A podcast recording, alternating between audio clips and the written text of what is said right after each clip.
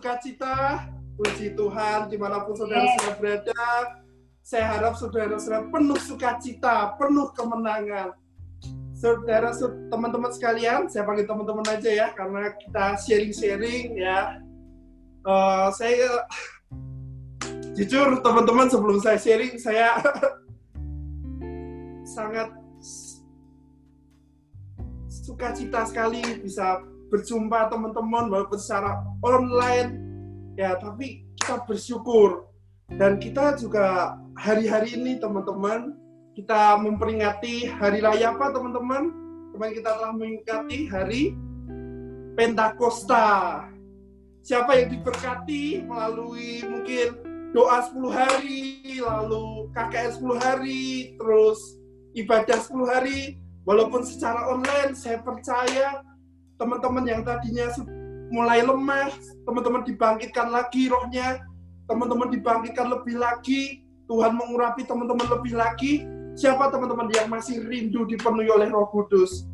Siapa teman-teman yang masih rindu Tuhan lawat teman-teman lebih lagi, lebih lagi. Maka dari itu teman-teman, hari ini saya ingin sharing teman-teman tentang selalu hidup dalam kepenuhan Roh Kudus. Bisa minta tolong PowerPoint-nya ditayangkan. Selalu hidup dalam kepenuhan Roh Kudus atau always life in the fullness of Holy Spirit. Sambil menunggu PPT-nya, saya mau sharing tentang selalu hidup dalam kepenuhan Roh Kudus ya. Saya percaya teman-teman sangat excited sekali kalau hidup bersama Roh Kudus ya.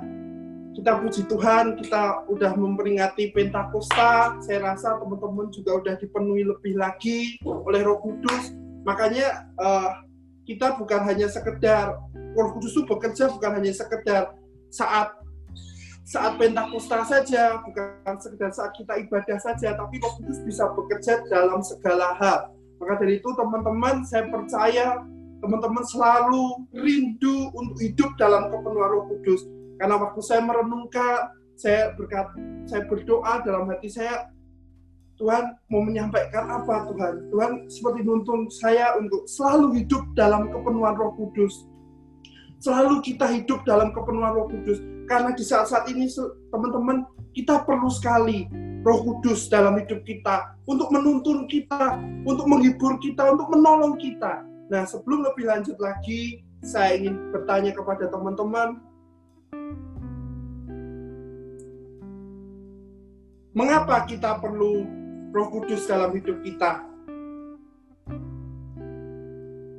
Ya, saya uh, kita baca dari Yohanes 14 ayat 16 sampai 18. Yohanes 14 ayat 16 sampai 18. Aku akan minta kepada Bapa dan ia akan memberikan kepadamu seorang penolong yang lain. Artinya, mengapa kita perlu roh kudus dalam hidup kita setiap saat? Kenapa kita selalu hidup dipenuhi roh kudus? Karena roh kudus itu adalah janji. Janji Bapa yang diberikan kepada Tuhan Yesus. Maka kalau janji firman, janji Tuhan, maka kita harus mengalaminya. Kita harus mengalaminya Tuhan janjikan apa? Akan memberikan seorang penolong yang lain supaya ia menyertai kamu selama-lamanya. Artinya Roh Kudus tidak bekerja sementara saat hari raya Pentakosta atau saat ibadah atau teman-teman saat doa uh, di gereja atau di mana pun berada. Tapi Roh Kudus itu diberikan Tuhan untuk menolong kita itu selama-lamanya teman-teman. Jadi Roh Kudus tidak akan meninggalkan kita kalau kita terus terkoneksi dengan Dia, yaitu Roh kebenaran. Nah, siapa ini Roh kebenaran? Roh kebenaran itu Roh Kudus. Dunia tidak dapat menerima Dia sebab dunia tidak dapat melihat Dia dan tidak mengenal Dia. Tetapi kamu mengenal Dia. Kita bersyukur, kita jadi orang percaya, kita telah diselamatkan, kita bisa mengenal Roh Kudus. Kita bisa mengenal lebih dalam tentang Roh Kudus. Sebab ia menyertai kamu dan akan diam di dalam kamu. Roh Kudus bukan hanya diminta Tuhan untuk menyertai kita saja, tetapi diminta untuk tinggal dalam hidup kita selama-lamanya. Artinya teman-teman, Roh Kudus selalu ada dalam hidup kita. Tergantung kita mau mengaktifkannya atau tidak. Kita mau bekerja sama tidak dengan Roh Kudus. Lalu lanjut lagi.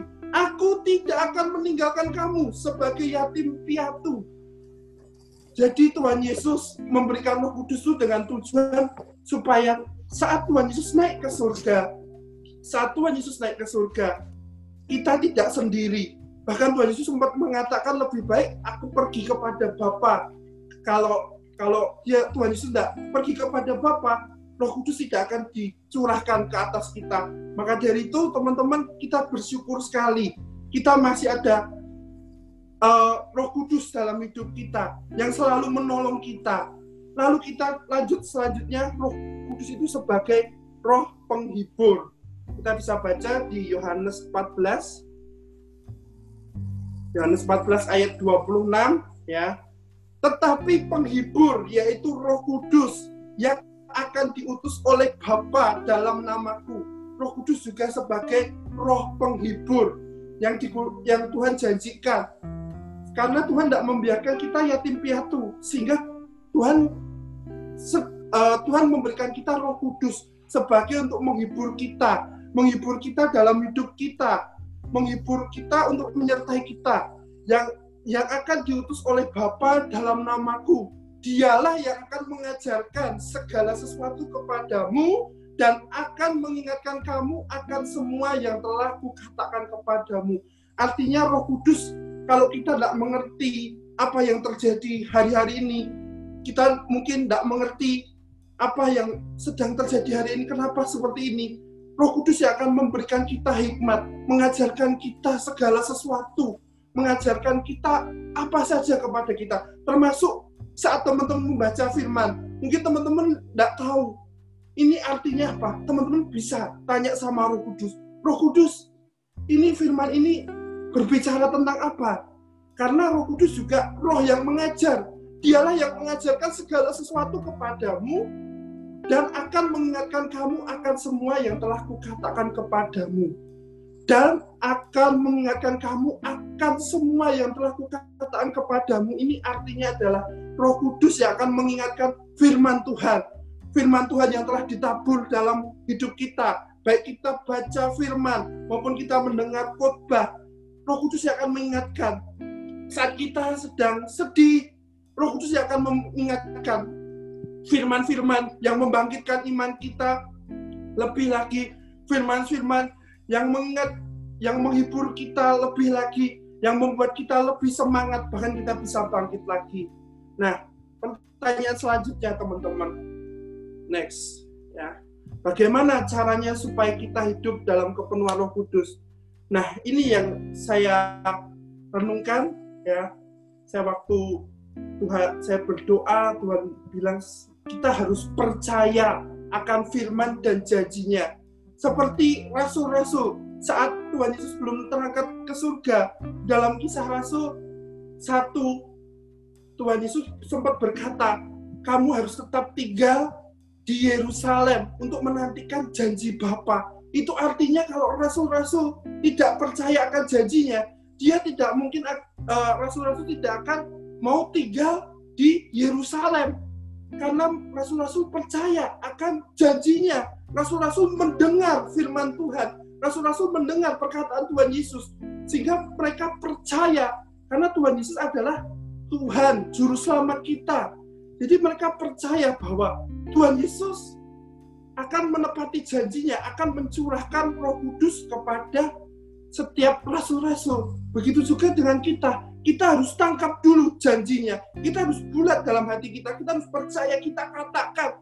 Saya percaya bahwa roh kudus akan memenuhi saya. Saya percaya Tuhan Yesus utus roh kudus sebagai roh penghibur kepada saya. Saya percaya bahwa roh kudus akan menolong saya. Saya percaya roh kudus akan menuntun saya saudara bisa perkatakan itu atau saudara juga bisa perkatakan firman Tuhan saudara mendengar firman Tuhan kisah Rasul 1 ayat 8 tetapi aku akan mencurahkan rohku kalau roh kudus turun ke atas kamu dan kamu akan menjadi saksiku di Yerusalem dan di seluruh Yudea dan Samaria sampai ujung bumi. Ini teman-teman harus perkatakan. Jadi kalau kita mau menerima janji itu, kita harus dapatkan dulu remanya apa, rema firman Tuhan apa. Jadi teman-teman akan menang, sehingga teman-teman akan bergerak terus terhadap uh, rema Tuhan ini.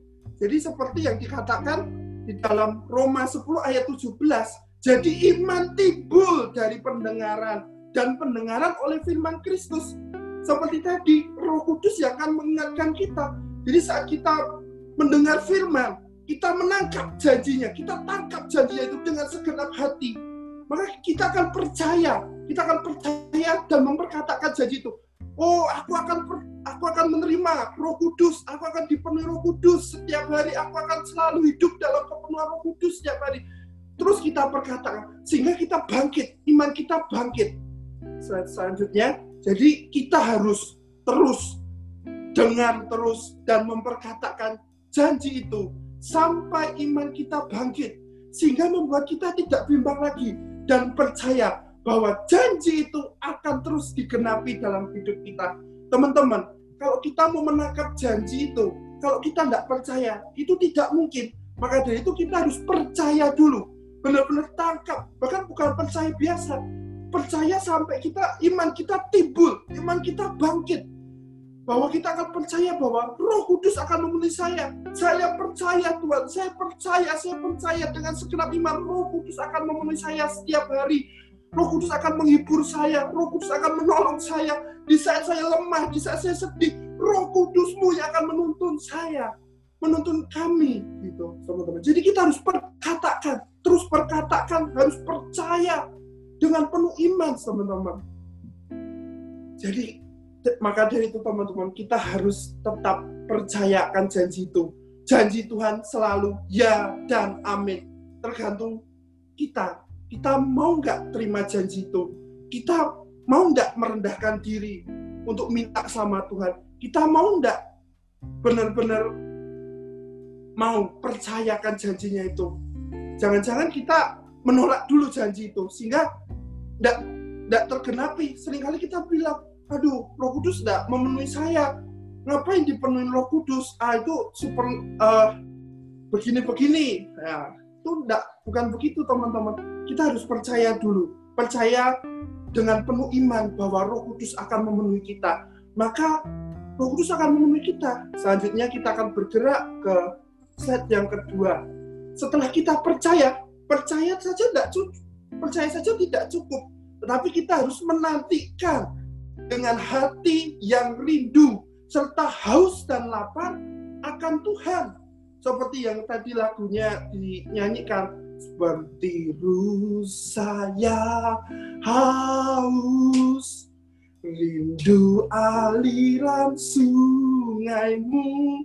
Kita harus memiliki menantikan Tuhan dengan hati yang haus dan lapar, teman-teman Bukan hanya menantikan saja, tapi hati yang rindu. Seperti Musa yang merindukan sungai yang berair. Demikianlah jiwaku merindukan engkau, ya Allah. Artinya kita harus benar-benar rindu, haus benar-benar. Kita rindu, haus, dan lapar akan Tuhan. Seperti kita bisa analogikan seperti gelas. Kalau gelas itu airnya terus penuh, maka kita tidak mungkin akan minta sama, tidak mungkin akan haus dan lapar kan gelas kita haus, kan gelas kita penuh. Tapi kalau kita mengosongkan hati kita, kita merasa terus haus dan lapar, kita perlu menanti-nantikan Tuhan. Maka kita akan percaya bahwa Roh Kudus, Roh Kudus akan bekerja pada kita. Lalu yang selanjutnya, berbahagialah orang yang lapar dan haus akan kebenaran, karena mereka akan dipuaskan Firman Tuhan mengatakan berbahagialah orang yang lapar dan haus akan kebenaran karena mereka akan dipuaskan. Artinya kita harus kita kalau lapar dan haus itu kita berbahagia teman-teman. Haus akan kebenaran firman Tuhan karena kita akan dipuaskan. Demikian juga kalau kita haus dan lapar akan kepenuhan Roh Kudus. Roh Kudus selalu memenuhi kita. Kita juga harus memiliki hati yang haus dan lapar. Benar-benar kita lapar, benar-benar kita rindu. Sama seperti rasul-rasul. Terus menantikan Tuhan. Mereka menantikan Tuhan bukan hanya menantikan saja, tetapi mereka memiliki hati yang haus dan lapar akan firman Tuhan. Mereka memiliki hati yang haus, haus dan lapar akan Roh Kudus, Roh Kudus yang dijanjikan oleh Tuhan Yesus sebagai menolong dalam pelayanannya. Mereka memiliki hati itu, teman-teman. Maka itu kita juga memiliki selalu hati yang haus dan lapar akan kepenuhan Roh Kudus. Kita selalu rindu. Bagaimana supaya kita bisa rindu selalu untuk haus dan lapar akan kepenuhan Roh Kudus. Kita ya terus cari dia, terus terkoneksi dengan dia. Kita doa, kita terus menyembah Tuhan, maka kita akan dipuaskan. Maka harus kita harus punya hati yang terus haus dan lapar karena kita akan dipuaskan. Ya, lanjut teman-teman ke slide selanjutnya. Nah, teruslah teman-teman, nantikan roh kudus dengan tetap tinggal dalam hadiratnya. Kalau saya boleh katakan, Tuhan Yesus katakan, tinggallah di Yerusalem. Itu seperti tinggallah di hadirat, di rumahku. Artinya kalau kita mau roh kudus terus memenuhi kita, kita harus terus tinggal di hadirat Tuhan. Tinggal dalam hadiratnya dengan hati yang lapar dan haus. Teman-teman kita perlu ketahui, tanpa kerinduan yang haus dan lapar, akan selalu dipenuhi Roh Kudus, maka kita tidak akan mengalami kepenuhan itu. Teman-teman perlu ketahui, tanpa kerinduan yang haus dan lapar, kita tidak akan dipenuhi Roh Kudus. Roh Kudus tidak bisa bekerja atas kita. Maka kita makanya benar kita tidak mengalami kepenuhan itu karena kita tidak punya kerinduan, tidak punya hati yang haus dan lapar. Kita cuma hanya mendengar saja. Misalkan kita hari ini mendengar firman, ya kita dengar saja. Tapi kita tidak memiliki hati yang rindu. Maka itu teman-teman harus memiliki hati yang rindu dan haus dan lapar akan kepenuhan itu. Sehingga maka Roh Kudus akan memenuhi kita. Next, selanjutnya. Nah, yang paling penting adalah bertekun sehati dalam doa. Kalau kita mau teman-teman Roh Kudus memenuhi kita, kita hidup dalam kepenuhan Roh Kudus, kita harus terus bertekun sehati dalam doa. Seperti yang dikatakan di dalam kisah Rasul 1 ayat yang ke-14. Mereka semua bertekun dengan sehati dalam doa bersama-sama dengan beberapa perempuan serta Maria ibu Yesus dan dengan saudara-saudara Yesus.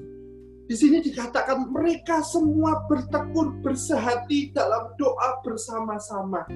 Mereka di sini adalah rasul-rasul, murid-murid Yesus yang menanti-nantikan. Maka dari itu teman-teman kita tidak cukup cuma hanya percaya menanti-nantikan Tuhan, tapi kita harus bertekun dengan sehati dalam doa bersama-sama.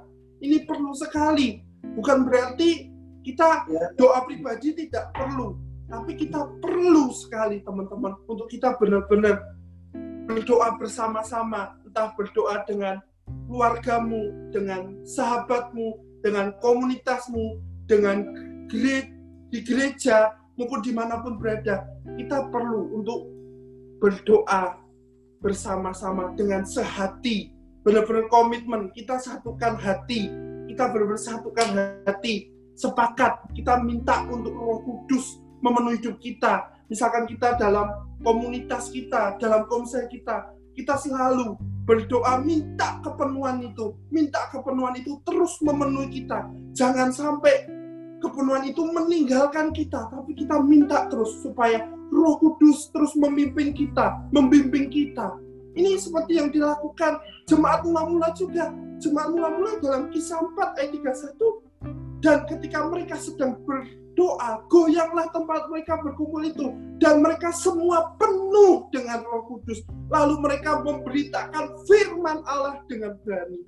Artinya teman-teman puasa doa dengan sehati dengan bertekun bersama-sama itu sangat penting. Kalau kita mau penuh roh kudus kita juga harus perlu ini teman-teman. Karena mereka komunitas kita, keluarga kita, yang akan menjaga kita. Kalau kita sering unity, maka akan diingatkan, ayo kita lebih lagi, ayo kita lebih lagi. Beda kalau kita sendiri, berjuangnya pasti akan lebih berat. Tapi kalau kita bersama-sama, pasti Roh Kudus akan memenuhi kita lebih lagi. Bahkan sekomunitas kita akan dipenuhi Roh Kudus. Bahkan dikata di sini, mereka semua penuh Roh Kudus. Lalu mereka memberitakan firman Allah dengan berani. Roh Kudus juga yang memberikan keberanian kepada kita. Roh Kudus yang memberikan keberanian kita untuk kita memberitakan firman. Dari tadinya kita yang takut, sekarang kita menjadi berani teman-teman bisa lihat teman-teman uh, rasul-rasul dari tadinya mereka yang penakut, Petrus yang penakut, yang tidak bisa berbicara saat Petrus berpenuh Roh Kudus. Setelah Petrus turun dari loteng Yerusalem, Petrus berkhotbah kepada 3.000 orang dan banyak orang diselamatkan. Artinya kita juga perlu Roh Kudus dalam hidup kita. Maka dari itu, teman-teman, kita perlu tekankan tiga hal ini.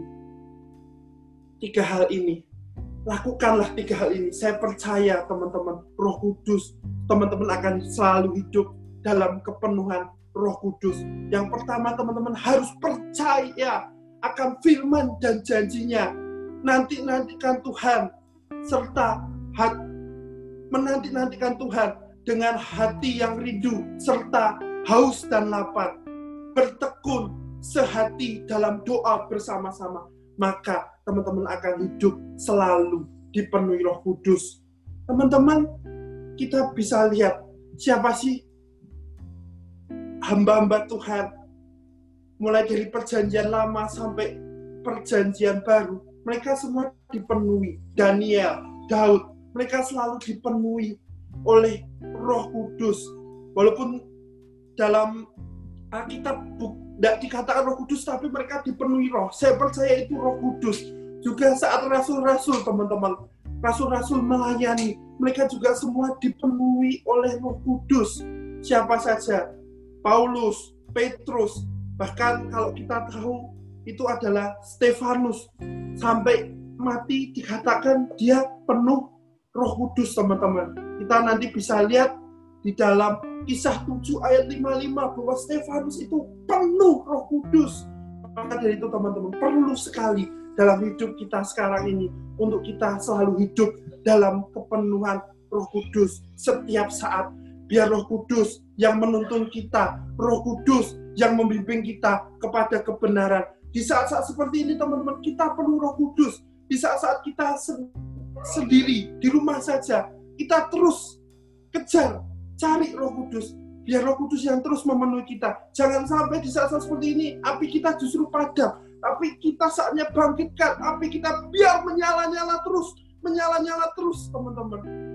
Biar roh kudus yang selalu hadir dalam hidup kita. Membimbing apa yang kita lakukan. Mungkin kita hari ini, beberapa dari kita mungkin sedang out of the control. Kita tidak bisa mengatur waktu dengan baik. Banyak dalam hidup kita yang kacau. Nah ini kita minta tuntunan kepada Roh Kudus. Roh Kudus, Roh Kudus tolong saya, tuntun saya. Apa yang harus saya lakukan hari ini? Apa yang harus saya kerjakan hari ini? Kita perlu minta tuntunan Roh Kudus itu. Biar Roh Kudus yang terus bekerja dalam hidup kita. Jangan sampai kita berjalan diri sendiri. Kita tidak akan mampu teman-teman. Tapi biarlah Roh Kudus yang selalu bekerja dalam hidup kita Roh Kudus yang selalu membimbing kita, menuntun kita. Bahkan kita mungkin berkata, aduh, mungkin masa depanku suram, aku sudah dosa, sudah ini, sudah ini.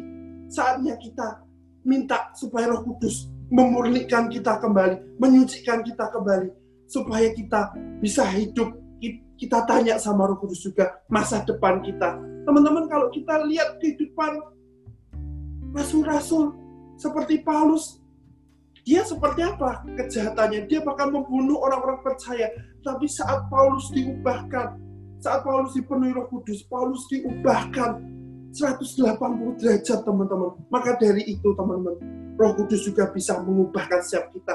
Dari hati kita yang keras, roh kudus yang melembutkan. Dari hati, dari tadinya kita penakut, jadi pemberani. Kita takut memberitakan firman, kita jadi berani karena roh kudus karena bukan kita yang berkata-kata, tapi Roh Kudus yang berbicara melalui kita. Maka dari itu teman-teman, milikilah hati yang selalu hidup dalam kepenuhan Roh Kudus. Ini penting sekali. Hari-hari ini kita penting. Mungkin hari ini di luar sana banyak berdebat tentang Roh Kudus. Kita tidak usah berbicara tentang karya-karyanya, tapi Roh Kudus itu selalu bekerja dalam hidup kita setiap hari, setiap saat. Kalau kita minta tuntunannya, Dia pasti akan menuntun kita kepada jalan kebenaran-kebenaran. Jadi teman-teman, terus masuk dalam hadirat Tuhan lebih lagi. Miliki hati yang haus dan lapar. Terus nanti-nantikan Tuhan. Jangan berhenti-henti untuk bertekun sehati dalam doa bersama-sama.